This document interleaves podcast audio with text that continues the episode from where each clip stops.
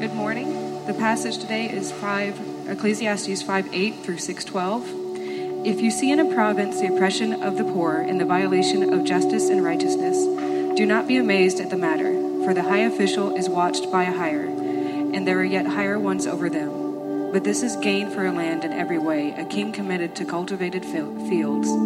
He who loves money will not be satisfied with money, nor he who loves wealth with his income. This also is vanity.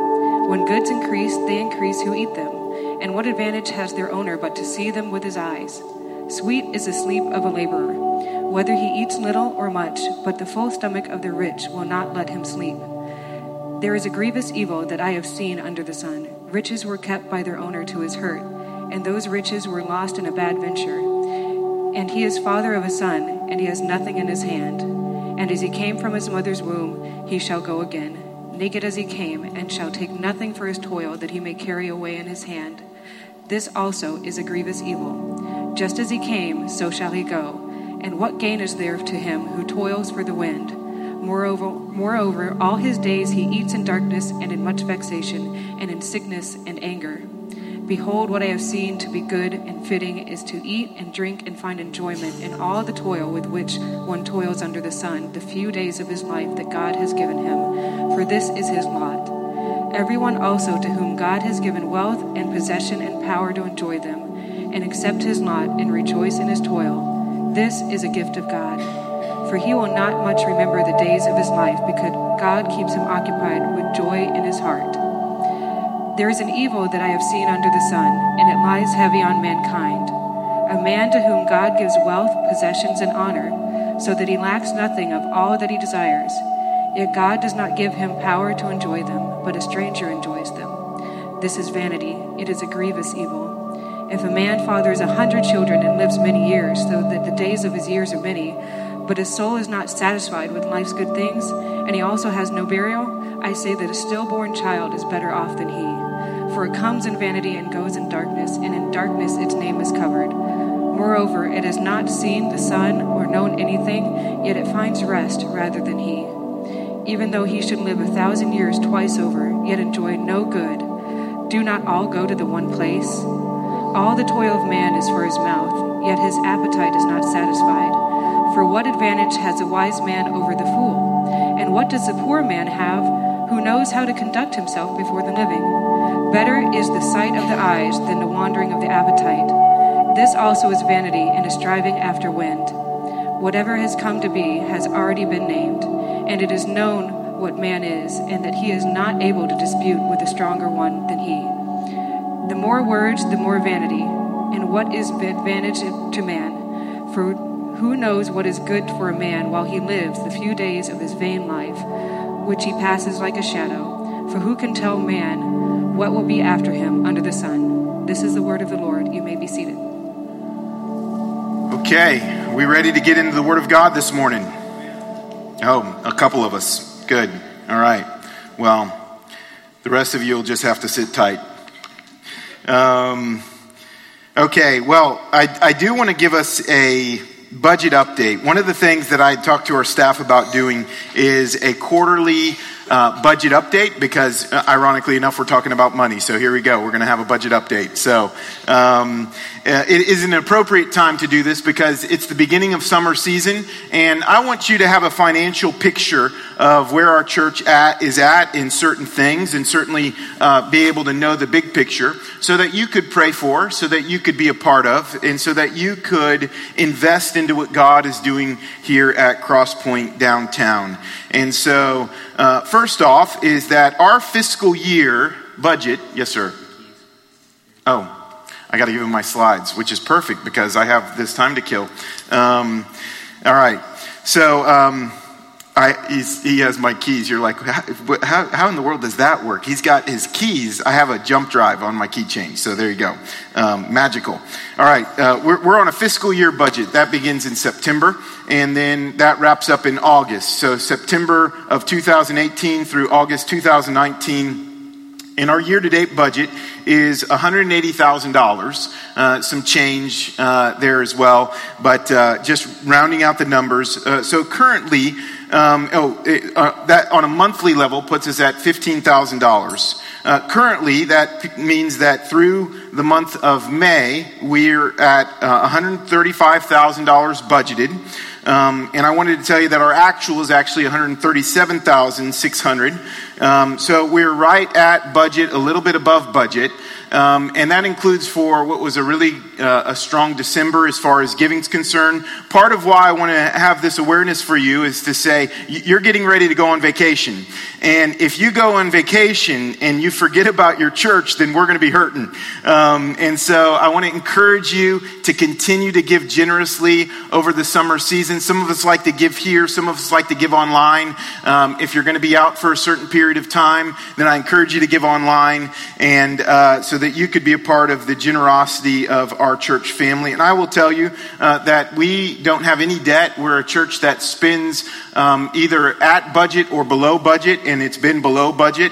Uh, so much so that um, over the last several years, uh, we've been able to stockpile about $45,000 in reserves, which is three months of our operations expense. Uh, so that's a really safe thing to do. If you're a business owner, you know that that three to six month number is really important uh, to have in reserves. And then there was also a large irregular gift that was given last month of $53,000.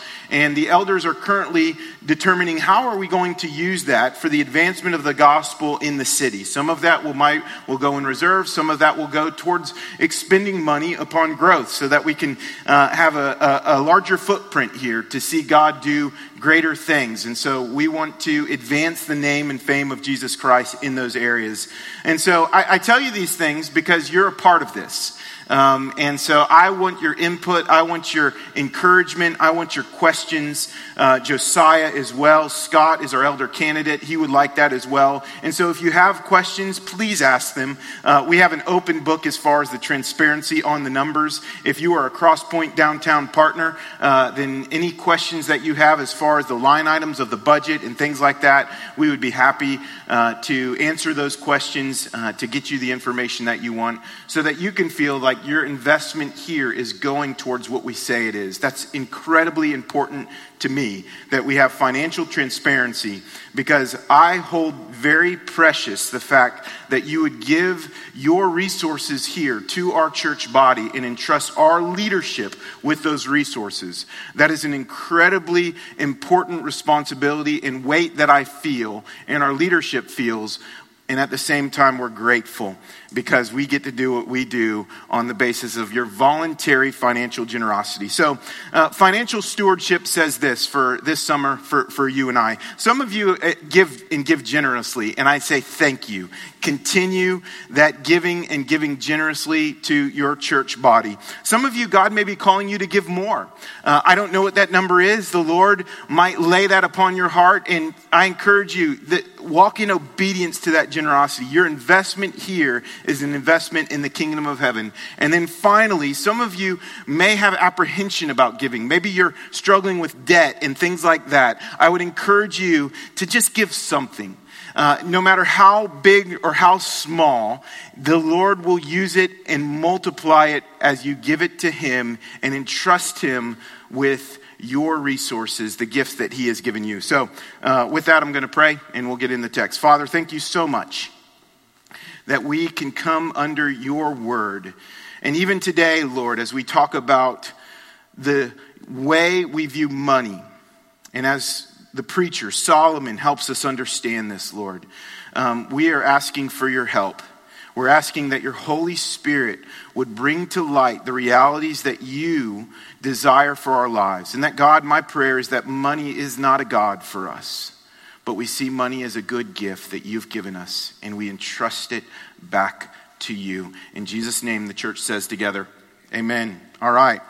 Um, so, uh, a couple weeks ago, Uh, it was a Saturday morning, and my kids are, are starting to get more and more antsy for the start of summer, and their expectations for what we're going to do in life continue to go up. Like mom and dad are like entertainers. So we've got to keep these kids occupied. And especially as summer gets going, if you've got kids at home, you realize that like this boredom setting in on the kids, even though they've got everything under the sun, no pun intended there, um, even though they have everything to keep them occupied, there's this insatiable desire for more, more, more.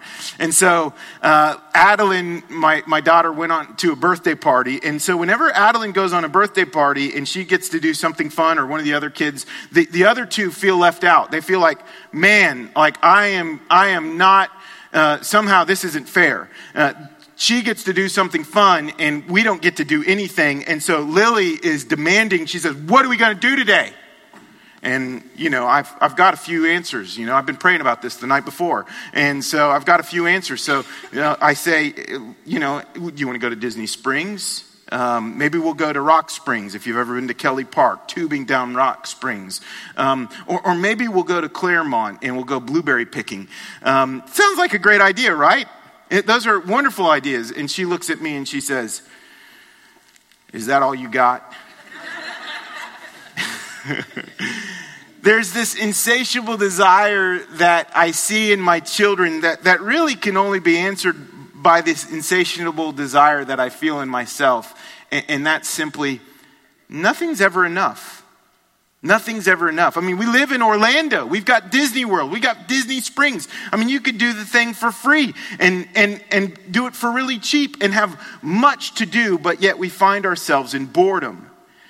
And as it relates and pertains to money, we can actually be tempted with the same thing. There's never enough. There's never enough.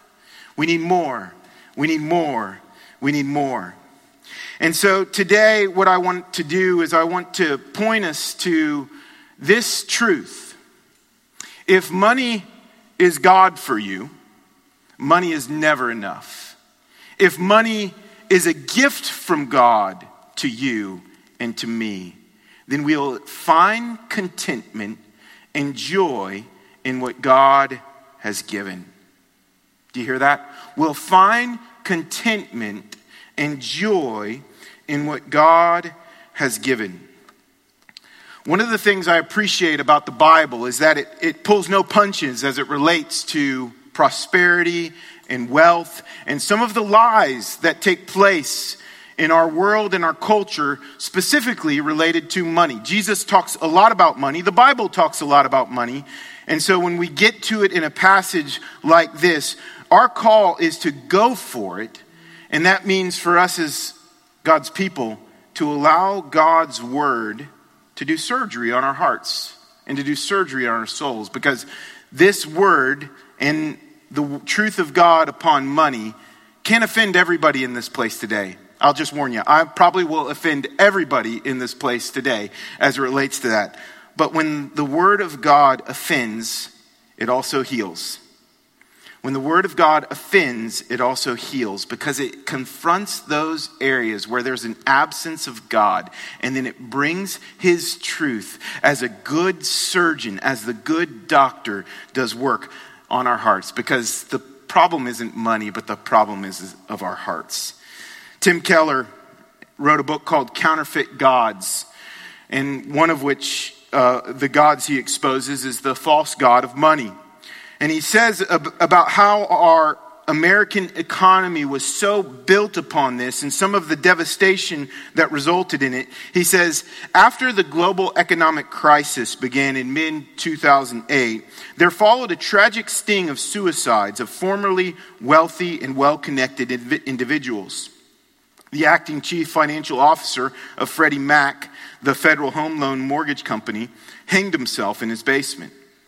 The chief executive of Sheldon Good, a leading U.S. real estate auction firm, shot himself in the head behind the wheel of his red Jaguar a French money manager who invent, invested the wealth of many of Europe's royal and leading families and who had lost $1.4 billion of his clients' money in Bernard Madoff's Ponzi scheme, slit his wrists and died in his Madison Avenue office.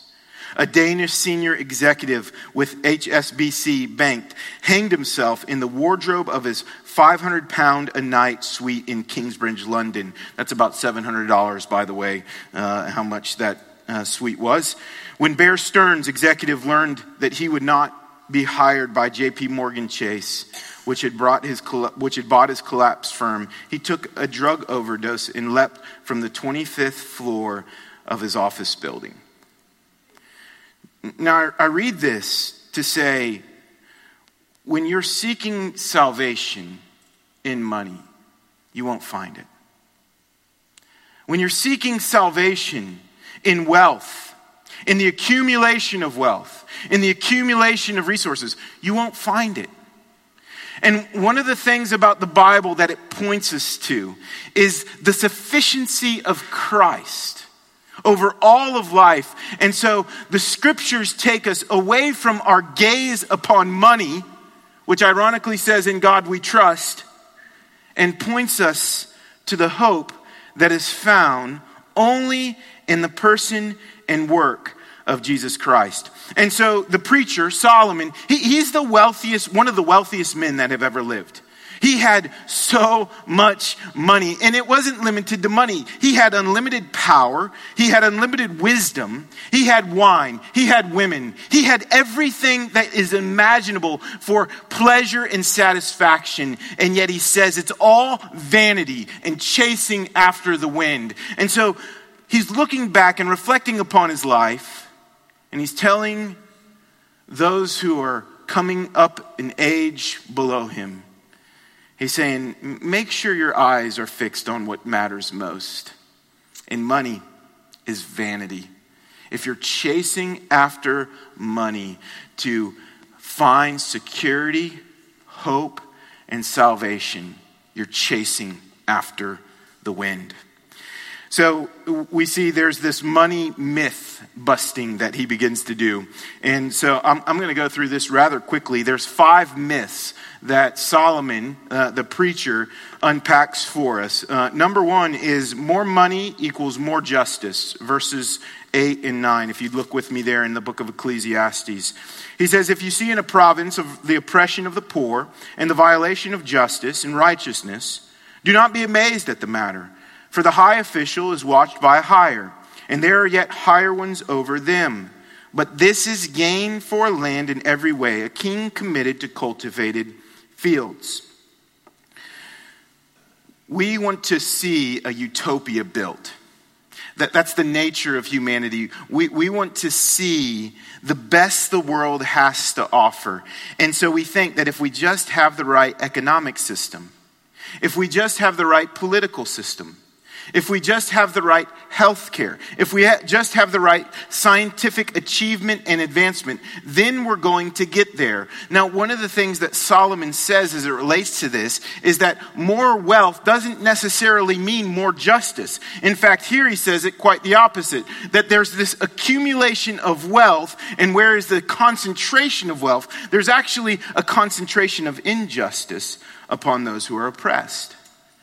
And this is what Solomon has to say. So, no, no, matter if we're in a capitalist society and we look at a communist society and we think, man, that is just ramp with injustice. There is so much theft that goes on in this capitalistic system. And then the capitalists, uh, or the, the, communists, are looking at the capitalists and saying, this is a, a, a system that's filled with injustice. And there's so much poverty that is unnecessary in that system. And so we can look at someone else's system and say ours is better or that one's worse, but we're asking the wrong question. We're asking, we're trying to fix the solution with systems that are man made. And the problem with man made systems is man.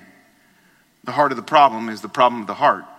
So whether it's capitalism or communism or socialism, it's all filled with opportunity for wickedness. Why? Because man at his, at his core is in need of God's holiness. And when man doesn't realize that, the higher official will hurt the official lower than him and will take his cut. And they'll take their cut. And they'll take their cut. until there's this trickle down effect where those at the bottom are oppressed and hurt and harmed with no recourse because the red tape of bureaucracy has made it impossible for them to find justice. Do you hear that? And, and listen to me. While America is the greatest country in the whole wide world, in my firm belief, we have this injustice in our land today. And we need to see it so that God could bring redemption to it. This is why we have to be involved in the political systems, in the economic systems. This is why we have to have our ears to the ground to the work that God is doing to set people free. Because part of loving our neighbor is making sure that they are cared for and have the provision need. And when they don't have certain rights that we might have because our wealth affords it, then we help them and serve them in such a way that allows them to be heard and to be set free by the grace of God. The preacher says, Don't be amazed at this matter. Don't be amazed at this matter. Maybe you've seen injustice and you've been absolutely amazed. I can't believe this is going on in my country. I can't believe this is going on in my backyard. I know when I went to Rio de Janeiro, Brazil for a mission trip, I could not believe the social inequity and injustice there. And then the people of Brazil were asking me about the social injustice and inequity that they saw in the United States because I'm blind to the own, my own reality and my own cultural shortcomings and pitfalls. And I see that, and it's brought exposure to that. And it causes me to say, I want to be a force for seeing the redemption of these systems by the power of the gospel for the glory of God. And when I find that they're imperfect, it won't surprise me because I know under the sun, this home is not my home and that I'm made for another place and that utopia will never exist because we're not made for earth, but for heaven. Can I get an amen on that? Amen. It's good news. Number two, myth number two more money equals more happiness. How many of us have thought that before? Anybody, anybody thought that before? I'm the only one. Wow. We're talking about money. No one wants to admit anything except for the pastor up here. Yes, more money equals more happiness. No, it doesn't. It doesn't. Because everything that we have to do to perpetuate this cycle of money coming leads to discontent and dissatisfaction. Ecclesiastes 5:10 He who loves money will not be satisfied with money, nor he who loves wealth with his income. This also is vanity. Let me take a moment and, and tell you what the author is, is not doing. He, he's not telling us to go after, to not go after our dreams. Some of you have dreams of entrepreneurship. Some of you have dreams of uh, God has gifted you in incredible ways to, to, to, to be able to be a good steward of the resources that He's given you. And He continues to give you more and bless you with more. This is not what the author is going after. The author is going after this idea that your heart and your hope have to be in your money for you to find happiness. That's what he wants to crush. Where you put your heart and your hope in money, you only find yourself unhappy and unsatisfied because there's this, there's this perpetual cycle that says, I need more, I need more, I need more. And I have to accumulate more and more and more for my happiness.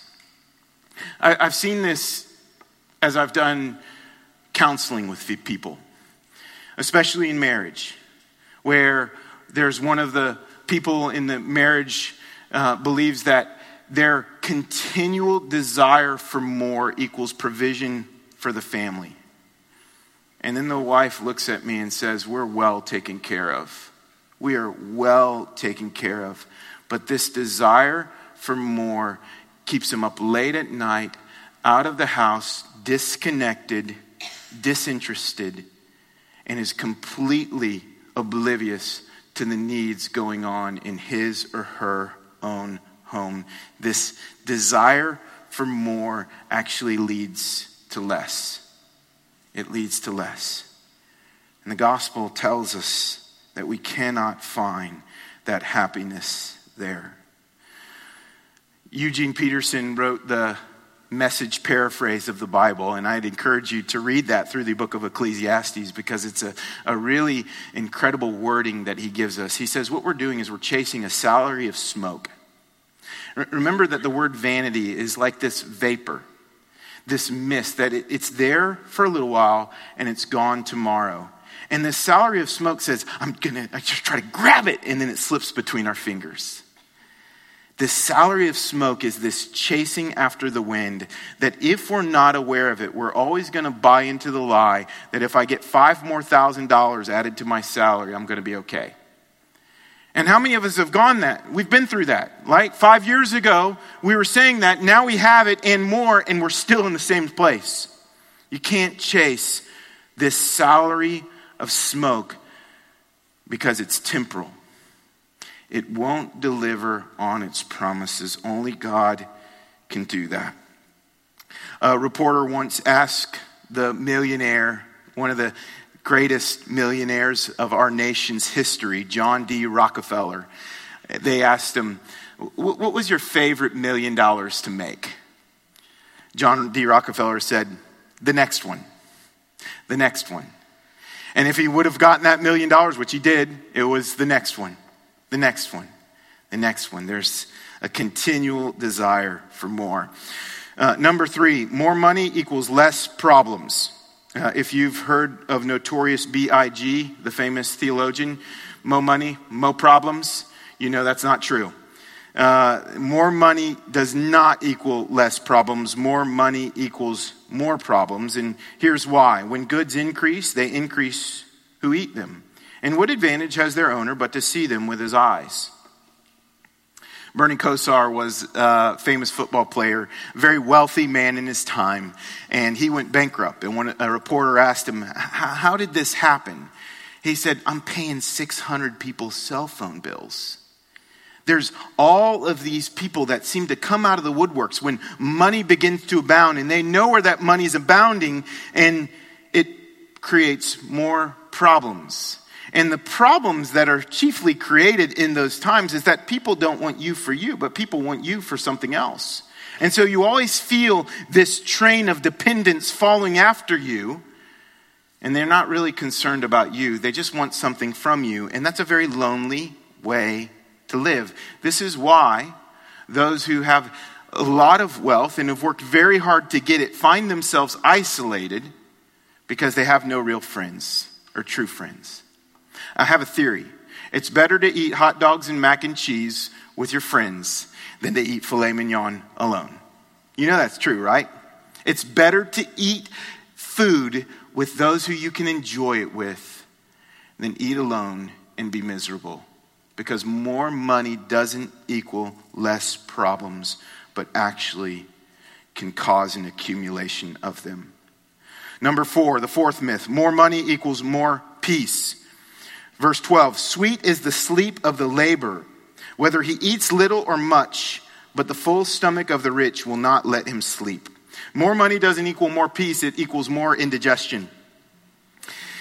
How many of you have ever been up? I'm, I'm not going to ask the question because no one's going to raise their hand except for me this time. Um, so thank you very much. You've been up with indigestion, so you know how this feels. You cannot sleep because the answer to peace is not in financial prosperity. And, and, and here's the thing about uh, wealth and resources that we have to be aware of is that the, the Bible doesn't attack financial prosperity.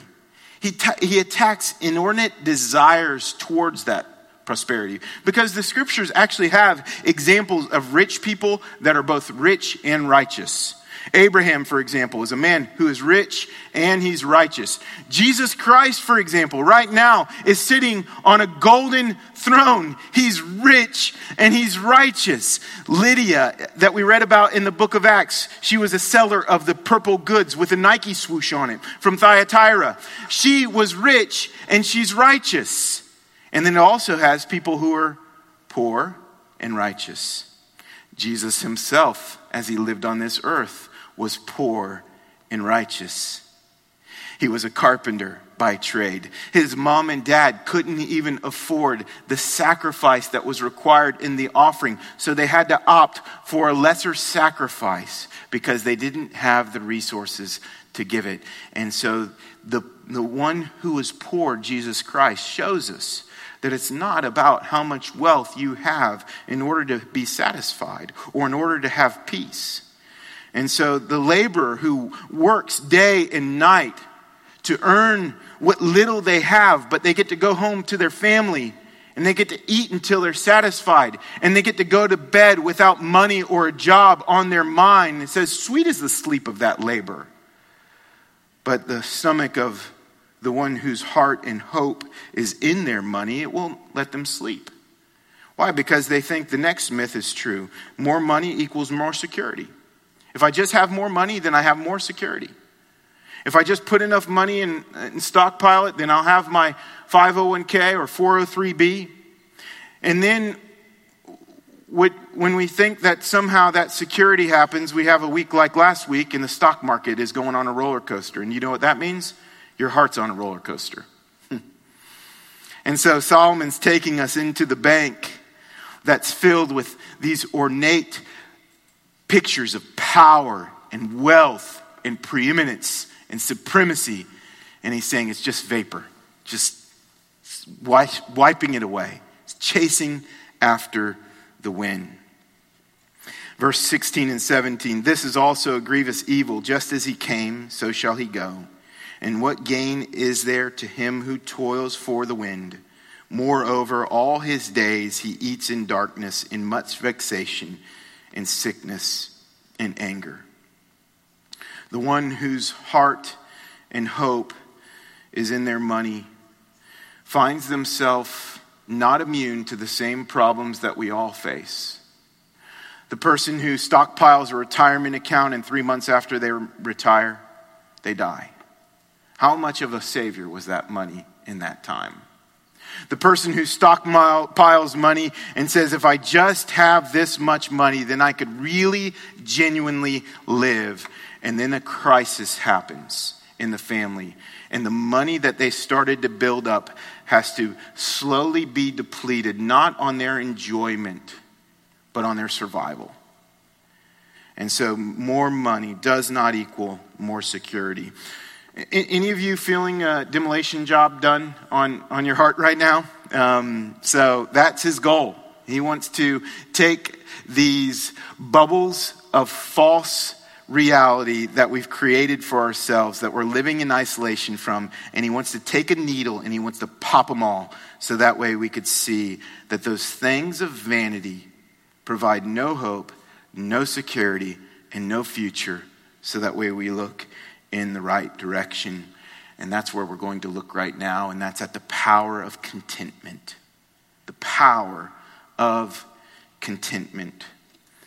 We see that here in verses 18 through 20. Behold, what I have seen to be good and fitting is to eat and drink and find enjoyment in all the toil with which one toils under the sun, the few days of his life that God has given him. For this is his lot. Everyone also to whom God has given wealth and possessions and power, to enjoy them, and to accept his lot and rejoice in his toil. This is a gift of God. For he will not much remember the days of his life because God keeps him occupied with a joy in his heart. Sometimes the days seem really quick, don't they? It's because they are.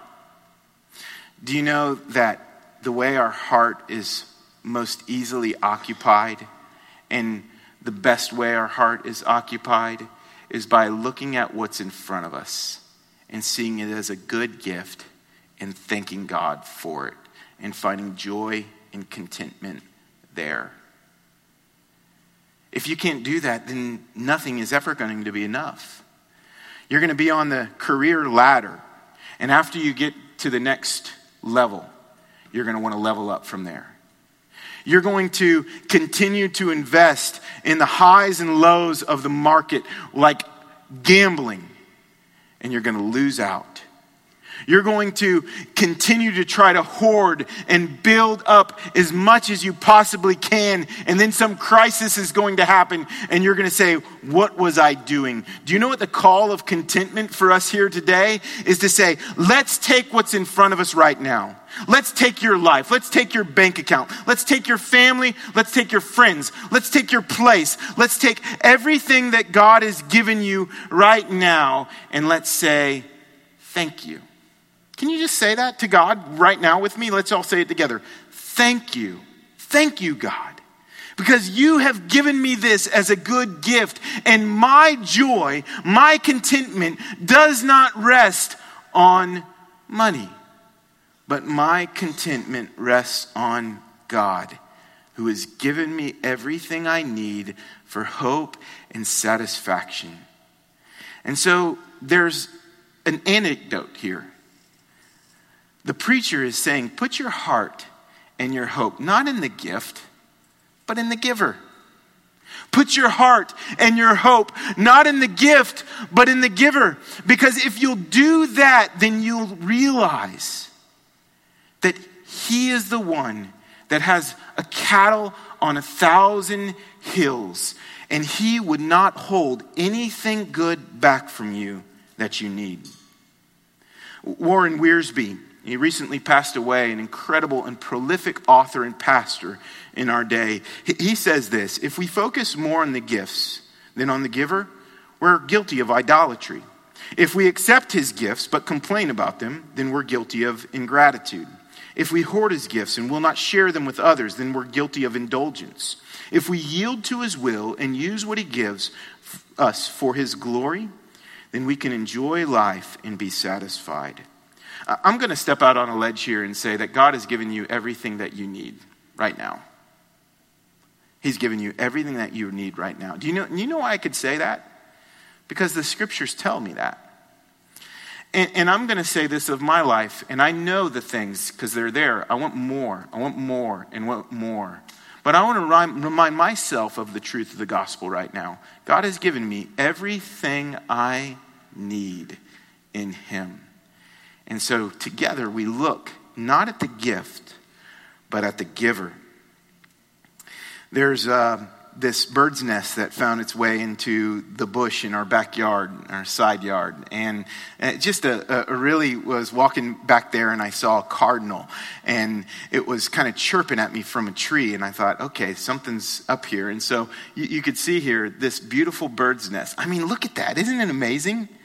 I, there is I mean, incomparable to some of the greatest works of humanity is what a cardinal can do with a bird's nest. And then those beautiful blue eggs. Aren't they gorgeous?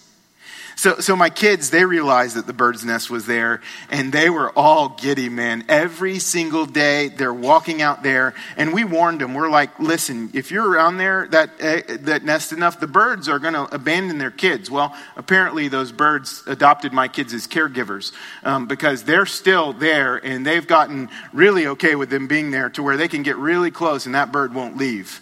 And so, um, uh, so you know, over about a week, of watching this, these eggs and nothing happening and wondering with bated breath when it would happen, when it would happen, when it would happen, we come out to this and we see three beautiful birds.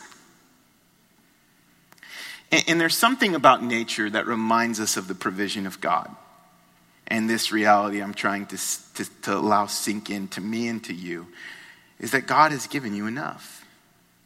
He, he's provided that the birds in the air have enough. And Jesus says it, these same words. He says, Look, all right? Just look at the birds of the air. They neither sow nor reap, nor gather into barns. They're not hoarding anything. And yet your heavenly Father feeds them. Are you not more valuable than they? You're laying awake at night, wondering if the deal's going to fall apart, wondering if you're going to be okay the next day or the next week or the next month or the next year. And here's reality the birds in the air whom God loves, but not nearly as much as you are okay, how much more, how much more will He care for you? How much more? He continues to give you everything you need for not only this life, but for the next. And let me tell you the primary concern about God as it relates to us focusing on not the gift, but the giver, is that when we do that, He's preparing us more for the next life in this life, so that we, that we would have our heart and our hope in that which matters most. Jonathan Akin, an author and pastor, says, Our hearts are fickle and pull us away from contentment to craving for more and more and more. 1 Timothy chapter 6 says, But godliness with contentment is great gain. Here, here's some math that adds godliness plus contentment equals great gain. For we brought nothing into the world, repeating what the preacher says, and we can take nothing out of the world. But if we have food and clothing, with these we will be content. But those who desire to be rich, fall into temptation, into a snare, into many senseless and harmful desires that plunge people into ruin and destruction. For the love of money is the root of all kinds of evils. The love of money. It is through this craving that some have wandered away from the faith and pierced themselves with many pangs. So if you love money more than God, the return on investment for giving your life to godliness and contentment does not add up.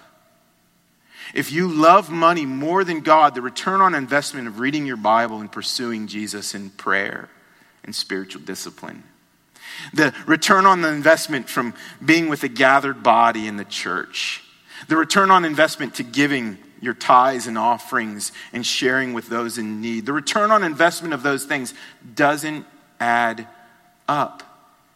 But with godliness plus contentment, those things actually equal great things because it means that you're wealthy. And your wealth is not determined by what's in your bank account. Your wealth is determined by the wellspring of hope that you have in your heart that says, Jesus is enough. Jesus is enough. Jesus lived this life. He could have had all the wealth in the world. He could have had the most grandiose kingdom that would ever be witnessed for all human history, and it would exist for us today. But Jesus was building not upon the false realities that we live in. Jesus was building something that wasn't merely physical and temporal that we know of today, but Jesus was building something eternal so that we wouldn't enjoy things just for the here and now, but we would enjoy things forever. And if you have a loved one who has put their hope and trust in Jesus Christ, and you are believing this truth, as they are there with Jesus in eternity, you know that eternal life is better than just the simple presence of today. Enjoy today so that tomorrow is secure, and the security that we look for for tomorrow is in Christ. It's in Christ. Okay, wrapping up. The unsatisfied soul. I'm going to uh, uh, breeze through this one. Um, he, he talks about a man who has everything, yet has nothing. Verse 3 If a man fathers a hundred children and lives many years, so that the days of his years are many, but his soul is not satisfied with life's good things, and he also has no burial, uh, burial, I say that a stillborn child is better off than he.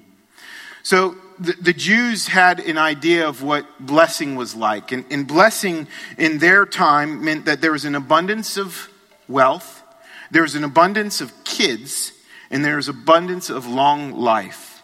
So if you've had all those three things, then you are blessed by God. Here, Solomon says, here's a man with all of those things that should satisfy him, but he remains unsatisfied. And the man dies, and people are at his funeral only to bicker for his money. And that's this only thing that this man's life or this woman's life has given them is that they would bicker for the things that belong to this person so that they would have what this person worked hard for. And then why did he work hard for it for the, to begin with if that's the result of it and he cannot have it anyway? Naked, he came into this world. Naked, he goes away. But the hope is that we would not look at the hoarding of wealth or the accumulation of wealth in that way, but that we would see wealth as a gift that God has been eh, to be enjoyed now and not find satisfaction in it, but find satisfaction that knowing that it's not in our wealth that we trust, but it's in God. And there's these unanswered questions that Ecclesiastes leaves us with here. Whatever has come to be has already been named, and it is known what man is, and that he is not able to dispute with one stronger than he. The more words, the more vanity. And what is the advantage to man? For who knows what is good for man while he lives the few days of his vain life, which he passes like a shadow? For who can tell man what will be after him under the sun? So we all come to life with these unanswered questions. And it seems as though Solomon is a bit scattered here. He's taking us from money to unanswered questions. But I don't think, I think he has a, I think he has a, a plan in mind as he takes us there. We're all looking for answers. The question is, is who are we trusting when we can't come up with those answers? Are, are you trusting your wisdom? He's been through that before. Are you trusting the justice system? He's been through that before. Are you trusting your wealth? He's been through that before. Or are you trusting God? Are you trusting God? he's saying here that you cannot dispute with a magnificent and holy and wise and all knowing God. But our call is to trust Him. Now, we can question Him because we do. It's okay to question God. But as we come to Him with our questions, we also acknowledge Him that our allegiance is there and that we trust Him. In 2 Corinthians 8 9, the scripture puts down the, the deposit. Tells us, here's God's good deposit for you. For all eternity, here's His good deposit. For you know the grace of our Lord Jesus Christ. That though he was rich, yet for your sake he became poor, so that you, by his poverty, might become rich. That the King of the universe has not left us alone. That the King of the universe will not leave the questions unanswered but that the God of all majesty and glory and wealth forsaked it all, was born as a babe through the Virgin Mary. He lived a perfect and sinless life, forsaking wealth in order to receive poverty. Why? So that we might become rich, so that we might have life in life to its fullest. I'm telling you, you are more wealthy than John D. Rockefeller if you have Christ. You are more wealthy than Jeff Bezos or Bill Gates or you name it. You are more wealthy than anyone else in the whole wide world if all that you have is Jesus. Jesus plus nothing equals everything. He's enough, He's enough, He's enough. And so today we make that good confession that for our sake, by his poverty, I became rich. Let's pray. Father, we thank you. We thank you for it, Lord, for the good gift that you've given us, God, and the things that we have. God, the money that we have, the resources that we have. But Lord, rather than looking the, to those things to be our salvation or to be our God, Lord. We look to you and we worship you and we honor you. And we ask God where our hearts are not aligned with this truth, that you would bring them to alignment, that your Holy Spirit would work in a powerful way in our lives right here, and that we would leave changed people because the power of your gospel, and that we would go, and that we would go and we would steward the resources that you have given us for your glory and the good of others. And we say thank you for that. In Jesus' name, the church says, Amen. Would you stand with me as we take communion? As we take communion here, we file down the center aisles, we take the bread, we dip it in the cup, we receive the Lord's Supper in that way. If you've put your hope and faith and trust in Jesus, I invite that you join us as we take communion, recognizing that through his poverty, we have received incredible wealth through the precious blood of Jesus Christ. Let's worship.